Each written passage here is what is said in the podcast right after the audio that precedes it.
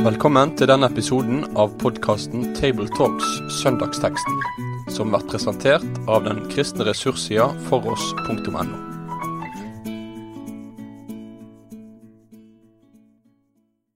Vel møtt til en ny samling om søndagens tekst. Vi er samlet her, eh, Asbjørn Kvalbein, meg og Egil Sjåstad og eh, Svein Granerud. Det er en tekst som handler om eh, forvalterskap og mange ting i Lukas 16. Men vi skal la Egil Sjåstad lede samtalen og lese teksten. Vær så god. Ja, det er Lukas 16 fra vers 19. Egentlig en kjent beretning. Det var en rik mann som kledde seg i purpur og fineste lin, og som levde hver dag i herlighet og glede. Men det var en fattig mann ved navn Lasarus som var lagt ved porten hans. Han var full av verkende sår. Hans ønske var å få mette seg med smulene som falt fra den rikes bord, men endog hundene kom og slikket sårene hans. Så skjedde det at den fattige døde, og englene bar ham bort til Abrahams skjød. Men også den rike døde og ble begravet. Og da han slo opp sine øyne i dødsriket, der han var i pine, da ser han Abraham langt borte og Lasarus i hans skjød. Da ropte han og sa, Far Abraham, forbarm deg over meg og send Lasarus, så han kan dyppe fingertuppen sin i vann og svale min tunge, for jeg lider svær pine i denne ilden. Men Abraham sa, Sønn, kom i hu at du fikk dine goder i din levetid, like som Lasarus fikk det vonde.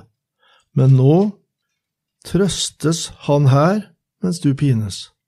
Dessuten er det festet et stort svelg mellom oss og dere, for at de som måtte ønske å gå herfra over til dere, ikke skal være i stand til det. Heller ikke kan noen komme derfra og over til oss. Da sa han, Så ber jeg deg, far, at du må sende ham til min fars hus, for jeg har fem brødre, for at han kan vitne for dem, så de ikke de skal komme til dette pinens sted. Men Abraham sier til ham, De har Moses og profetene, la dem høre dem.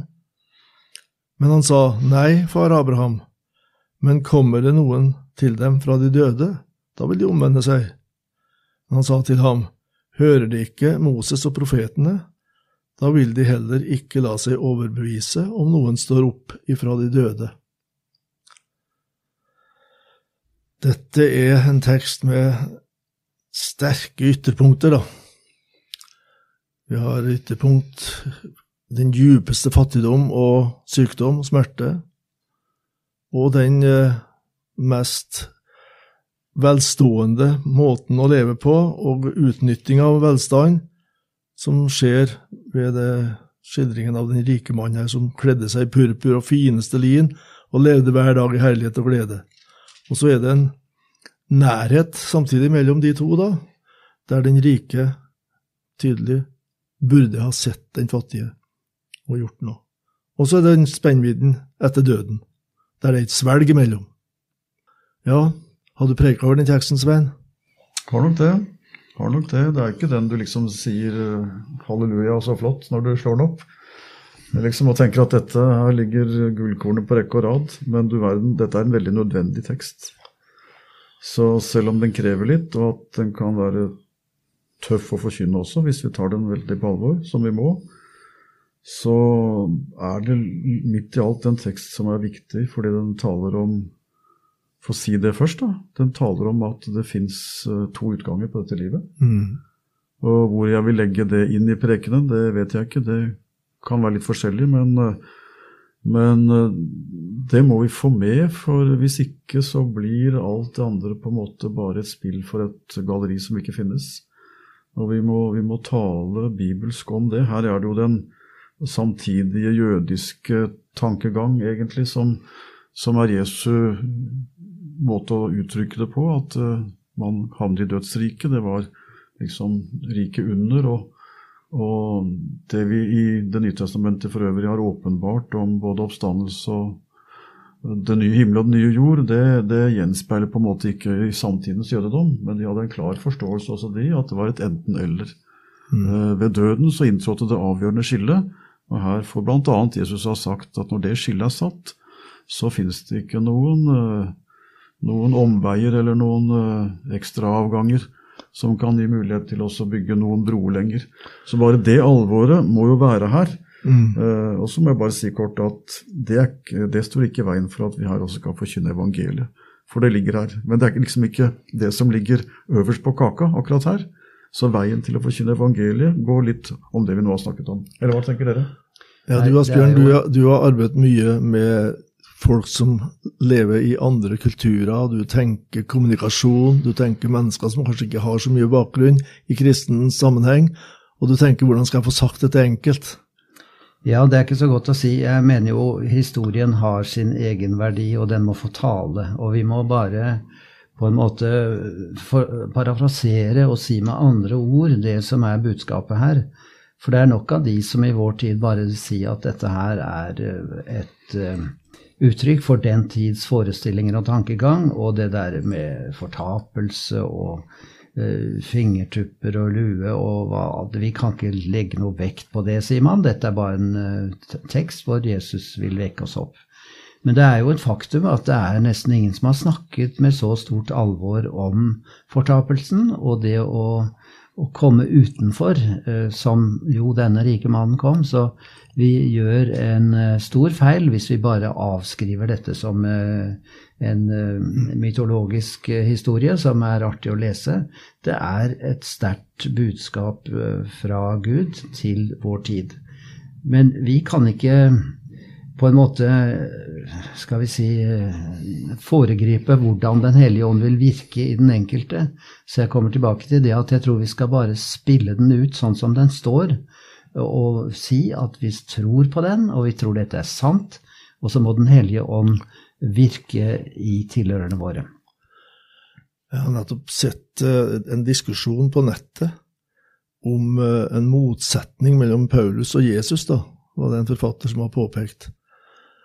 Og eh, da skal liksom Jesus være den veldig romslige, og Paulus den skarpe. Eh, dette samsvarer ikke med bibeltekstene, da. Her våger Jesus å tale veldig tydelig om at det er to utganger av livet. Kanskje mer tydelig enn Paulus gjør i mange av sine skrifter. Så akkurat det punktet, det er ikke noe eh, Det er ikke noe mulig å se at det er forskjell på Jesus og apostlene i den teksten her, det er Jesus som bruker de aller sterkeste ord om at det er mulig å gå fortapt. Men jeg for min del har også tenkt at vi kanskje skulle ta en liten runde om fattig-rik her, i den teksten. For i Lukasevangeliet så er fattigdom og rikdom en tematikk som dukker opp stadig vekk i mange tekster. Jeg husker en gang jeg hørte Billy Graham preika, og han brukte tre tekster fra Lukasevangeliet og så en utvikling i tre ulike faser hos mennesker som la rikdommen være øverst og først. Det var den rike unge mannen som kom til Jesus, og som gikk bedrøva bort, for han var veldig rik. Og så var det den rike bonden som fikk høre i natt kreves din sjel av deg, hva så? Også den teksten her, den rike mannen og Lasarus. Så lot, som du sier, Billy Graham, disse tekstene spille seg ut, før han forkynte at det er også nåde å få for den som, som vender seg om til Jesus og lar han være rikdommen. Ja. Fattig-rik, Svein? Ja, vi må si noe om det. Vi, vi må, det er jo en beretning som Jesus forteller. Og det er fullt mulig å se en direktørvilla hvor uh, mannen i huset går ut og inn hver dag og sette seg i sin Mercedes. Og så ved porten ligger det altså en som ligger der fast og ber om noe til et uh, minimalt livsopphold. Han lå jo ved hans port, så det betyr at han har sett han hele tiden. Han var lagt der, står det. Ja, ja. Det, det, kanskje han ikke engang uh, en gang uh, klarte å komme dit selv. Uh, det skjer visst litt i vår tid, og det at noen mm. blir fraktet rundt for å være på plass foran mm. noen dører og porter. Så det var vel ikke bare den gang, eh, var ikke bare den gang eh, det. Eh, kanskje vi til og med skal aktualisere det litt og si at det, det er en utfordring for oss som har alt, å se dem som ikke, se dem som ikke har. Ikke å gå inn i tiggerproblematikken nødvendigvis, eller sånn, men allikevel, hva gjør det med deg det at du ser? Hva gjør det med din egen forvaltning? For denne rike hadde jo ikke forvaltet slik at det ga uttrykk for tro. Og så må vi også si, det kommer vi nærmere til, men den fattige ble ikke frelst fordi han var fattig. Det står det, det står det ikke et ord om, og det er det noen som liker å preke, at det er enklere å bli frelst når en er fattig, og det kan tenkes. Men du blir ikke frelst fordi du er fattig. Men den rike hadde altså som stengsel tydeligvis for sin tro at han hadde så mye at blikket var sløvet når han møtte den fattige, og han lignet vel på den rike mann som samlet i lader og så tryggheten i det, og så kom døden som en uforberedt og uventet overraskelse. Mm. I de tre første versene her så er det jo så sterkt skildret med få ord den kolossale kontrasten mellom, der, mellom eh, Lasarus og den rike mannen. Og jeg syns det er så sterkt det siste leddet, at eh, hundene kom og slikket sårene. Altså, eh, den rike viste ikke menneskelig eh, følelse i det hele tatt, men endog dyr viste omsorg for ham. Så det, det er det kolossalt eh, dramatiske ved dette. Men altså så snus rollene fullstendig om, da. De dør begge to. Som det står i vers 22. Og den rike ble til og med begravet, og der, der blir man jo like i den fasen. Men han havnet i Abrahams fang, den godeste Lasarus, og ble trøstet og hjulpet og eh, styrket. Og den rike langt borte. Det er mm. detaljer som sier mm. noe her om et kolossalt skille og en veldig kontrast fra det levende livet. Mm. Det er vel sånn at uh, den rikdommen og den rike mannen her, han skildres egentlig med et hardt hjerte. For å leve på den måten der og ha et medmenneske ved utgangsdøra som hadde det som Lasarus Hvis du da ikke lar deg gripe av det, så har du et hardt hjerte. Ja. Så det er noe med Det er ikke alle rike som har harde hjerter. Så vi må ikke preke sånn heller. At rikdom i og for seg blir galt, men rikdom er en fare, og kan, det kan skape harde hjerter som gjør at en ikke ser uh, det forvalteransvar, men forvalter bare i lys av hva en sjøl kan få mer av. Han hadde jo tydeligvis ikke noe omsorg for sin død. Han uh, samlet for å trygge seg. Og da mm. var hjertet der hvor skatten var, og skatten lå i alt han eide. Og han var så fattig som det går, går an å være midt i sin rikdom.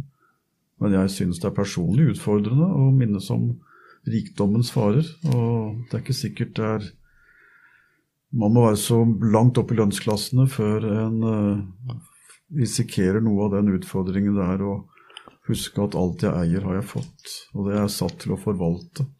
Min rikdom er ikke min evige eiendom, men det er uh, noe jeg skal forvalte, og de fattige er med å minne meg om det. Og hvis ikke de får lov å gjøre det, ja, så så er jeg i fare for å havne der hvor like mann havnet. Vi får tale til oss sjøl her, tror jeg, for å tale troverdig til andre. Jeg så ifra Amos bok her. Det var jo nevnt profetene og loven. Er Moses og profetene mot slutten av teksten her. Så vi kan tenke på profetenes domsord over de rike, da. Altså de rike som undertrykte de fattige.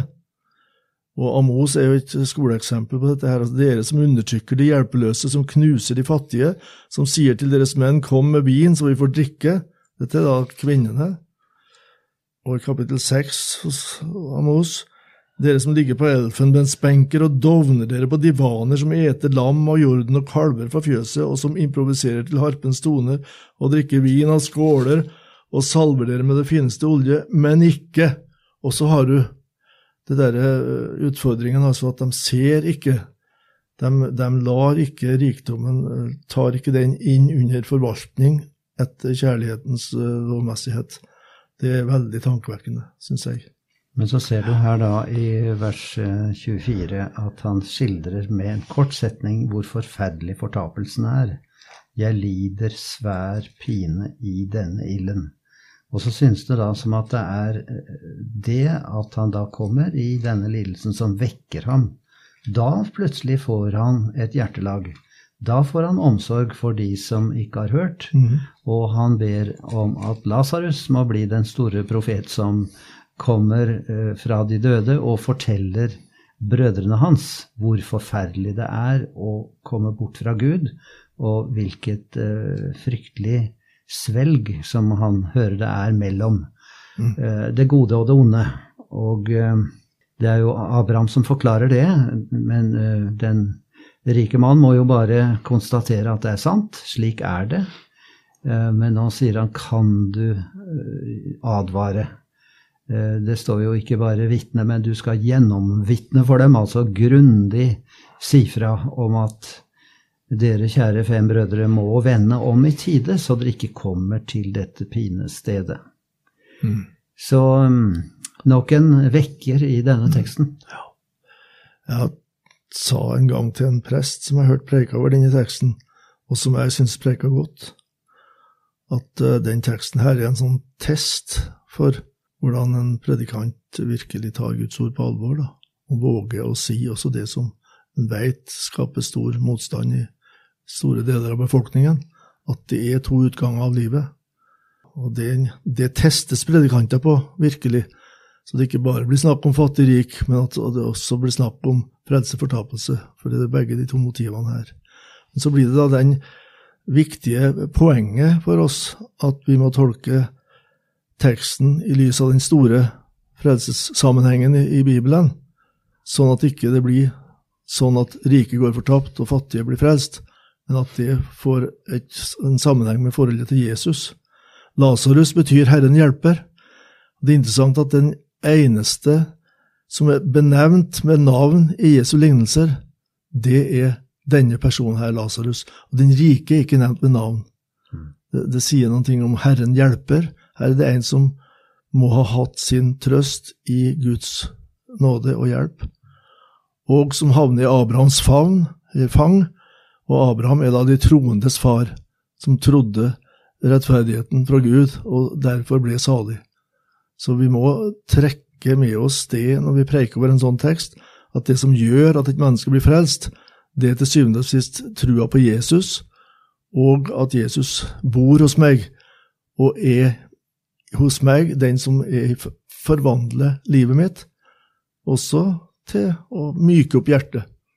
Ja, når du nevner akkurat navnet Lasarus og Herren hjelper, så er jo det, som du sier, en preken i seg selv. Eh, Jeg syns det er et forsterkende poeng at eh, enten det er den Lasarus som er bror av Martha Maria, eller denne som fremstilles her, det kan være på en måte samme Nei, det kan vel neppe være samme person. Men, men den personen sier ikke et ord i det hele tatt. Altså er fullstendig passiv, eh, både i denne lignelsen og i beretningen om Lasarus som ble oppvakt fra de døde. Så det er, eh, det er ganske betegnende at det går an å være en god, troende person som ikke er av de eh, fremtredende, som er utadvendte, og som på en måte står fram som en ledertype, men som er en som tar imot hjelp fra Herren og får hvile i Abrahams fang. Det er jo Jesus, tenker jeg. Vi snakket om Paulus og Jesus. Det er Jesus som kanskje har de tydeligste utsagn om fortapelsens alvor. Og Så langt jeg kan se, så er det ett ord som antagelig dominerer, og som kanskje samler i seg de ulike uttrykkene Jesus bruker også, og det er mørket utenfor. Utenfor er et hovedord for fortapelsen. Vi har jo lett fylt det med ulike forestillinger, og middelalderkristendommen med Dantes guddommelige komedie hadde sine beskrivelser av et helvete hvor djevlene regjerte. Bibelen sier tydelig at eh, helvete er gjort i stand for djevelen og hans engler. Eh, Og Jesus har gjort alt for at vi ikke skal komme dit. Men det er altså et innenfor og et utenfor når vi møter Gud eller Jesus på dommersetet en siste dag, og det må vi si til folk. Utenfor eller innenfor. Og hvis de er opptatt av flammer og den slags, så får vi si at eh, det vet vi lite om, men Bibelen tar i alle fall om Guds vrede som en ild. At poenget er at det har med Gud å gjøre. Det er, det er Gud som jeg skal frykte og elske, for det er Han jeg møter. Og det å møte Gud, som er evig nærværende med sitt fravær, paradoksalt nok, det er vel kanskje fortapelsens dypeste smerte. Og det har altså den uh, rike mann opplevd, slik Jesus gir oss denne lignelsen. Og så blir han opptatt av at hans brødre må bli hjulpet. Og da tror jeg, hvis tiden tillot, og litt avhengig av situasjonen, jeg ville spurt meg og tilhørende dere, hva skal vi gjøre for at de får høre? Mm. Han er jo opptatt av at de skal advares. Og dere, det er ingen som blir frelst med å bli advart. Det hjelper ingenting. Mm. Og der lar Jesus på en måte teksten slutte, og så må vi gå inn og spørre ja, hva skulle vi si, da? Vi som uh, må gå i Lasarus i sted, for han får ikke komme til brødrene hans. Eller til dem vi har kalt til. Hva skal vi si? Vi kan ikke advare. Vi skal ikke tildekke at det er et utenfor. Vi må forkynne et budskap. Og det ligger liksom bare implisitt her. Men det vil jeg vel løfte fram allikevel og la henge der. Hva skal vi si til dem som trenger å høre? At det finnes Det tror jeg er veldig fint, fint innsteg til å avslutte preika, kanskje. Mm, For her var det da det spørsmålet som du må ta kontakt med mine brødre. Og uh, hva sier vi da? Jeg er blitt så glad i Johannes 3, 16. Altså. Uh, jeg var i en kontekst der det var mange muslimer som jeg for en gangs skyld fikk mulighet til å tale til. Og da siterte jeg Johannes 3, 16 tre ganger i løpet av det lille innlegget. Det var bra. For der har du altså en sånn vinkling på det med frelse og fortapelse at den som tror på ham, ikke skal være fortapt, men ha evig liv. Så liksom, Draget mot teksten går imot at det er mulig å få del i det evige livet. da. Og det må vi si til de brødrene til den rike mannen. Det er mulig for deg å få del i det evige livet, og du havner i Abrahams fang sammen med Lasarus. Men det har sammenheng med han som fortalte denne lignelsen, nemlig Jesus, som sjøl da ble gitt av Gud nettopp for sånne som oss, og som uh, gjør at vi ikke skal være fortapt, men ha evig liv. Flott måte å sende folk hjem med den utfordringen. Da. Ja, og så at det er Guds kjærlighet som er den store drivkraften mm. til akkurat dette her. Så er det jo merkelig at denne rike han fikk plutselig tro på forkynnelsen. Og da må vi også ha tro på den. Og, og, og så er det jo da dette viktige at Lasarus oppstår fra de døde, på en måte. Det kom jo i Johannes evangeliets beretning. At eh, han virkelig sto opp, men da svarte jo Abraham at eh, ikke engang det får jo folk til å tro hvis de ikke tar Guds ord på alvor. Hvis de ikke tror på hele Bibelen, så tror de ikke på det. Men eh, Lasarus sto jo virkelig opp. Om det var den samme eller en annen, det, det vet vi ikke. Vi, det er i hvert fall samme navn. Og eh, det er da slik at eh, det viktigste som har skjedd, er jo at Jesus døde og oppstod for oss, og det er det sentrale. Og det må vi knytte sammen med det å høre Abraham og profetene og loven, Moses altså, slik at vi kommer til tro på Jesus som virkelig er det store midtpunktet her. Her blir det en forskjell på jødedom og kristendom, da. At eh, vi lærer at Kristus er sentrum i Det gamle testamentet. Så når vi skal forkynne loven og profetene, så havner vi hos Jesus. Og da havner vi nettopp hos Han som kan frelse meg fra fortapelsen og gi meg del i det evige livet. Så det blir et viktig poeng mot slutten av en sånn preken, tror jeg, da. Men det er mange måter å legge opp en preken på. Men Det er ikke så dumt å bruke Abraham, nå er vi ved veis ende her, men Paulus bruker jo Abraham i Galaterbrevet blant annet. Og han var de troendes forbilde. Han var stamfar, ikke bare mm. til jødene etter kjødet og naturen, men også stamfar for dem som tror, de som lik han tror på Guds løfte. Så knytte håpet som Jesus gir, mm. til han som i Det gamle testamentet er med å peke fram på ham, det, det gir god mening. Det er jo veldig flott uttrykk å havne i Abrahams fang. da. Englene kommer. Så det får vi utfordre predikanter på, og tilhørere at når de hører den teksten her og preike, hører det prekes over den, at de virkelig må be til Gud om at det må nå fram på en riktig og god måte. Med det sier vi takk for følget for denne gang. Finn flere ressurser, og vær gjerne med å støtte oss på foross.no.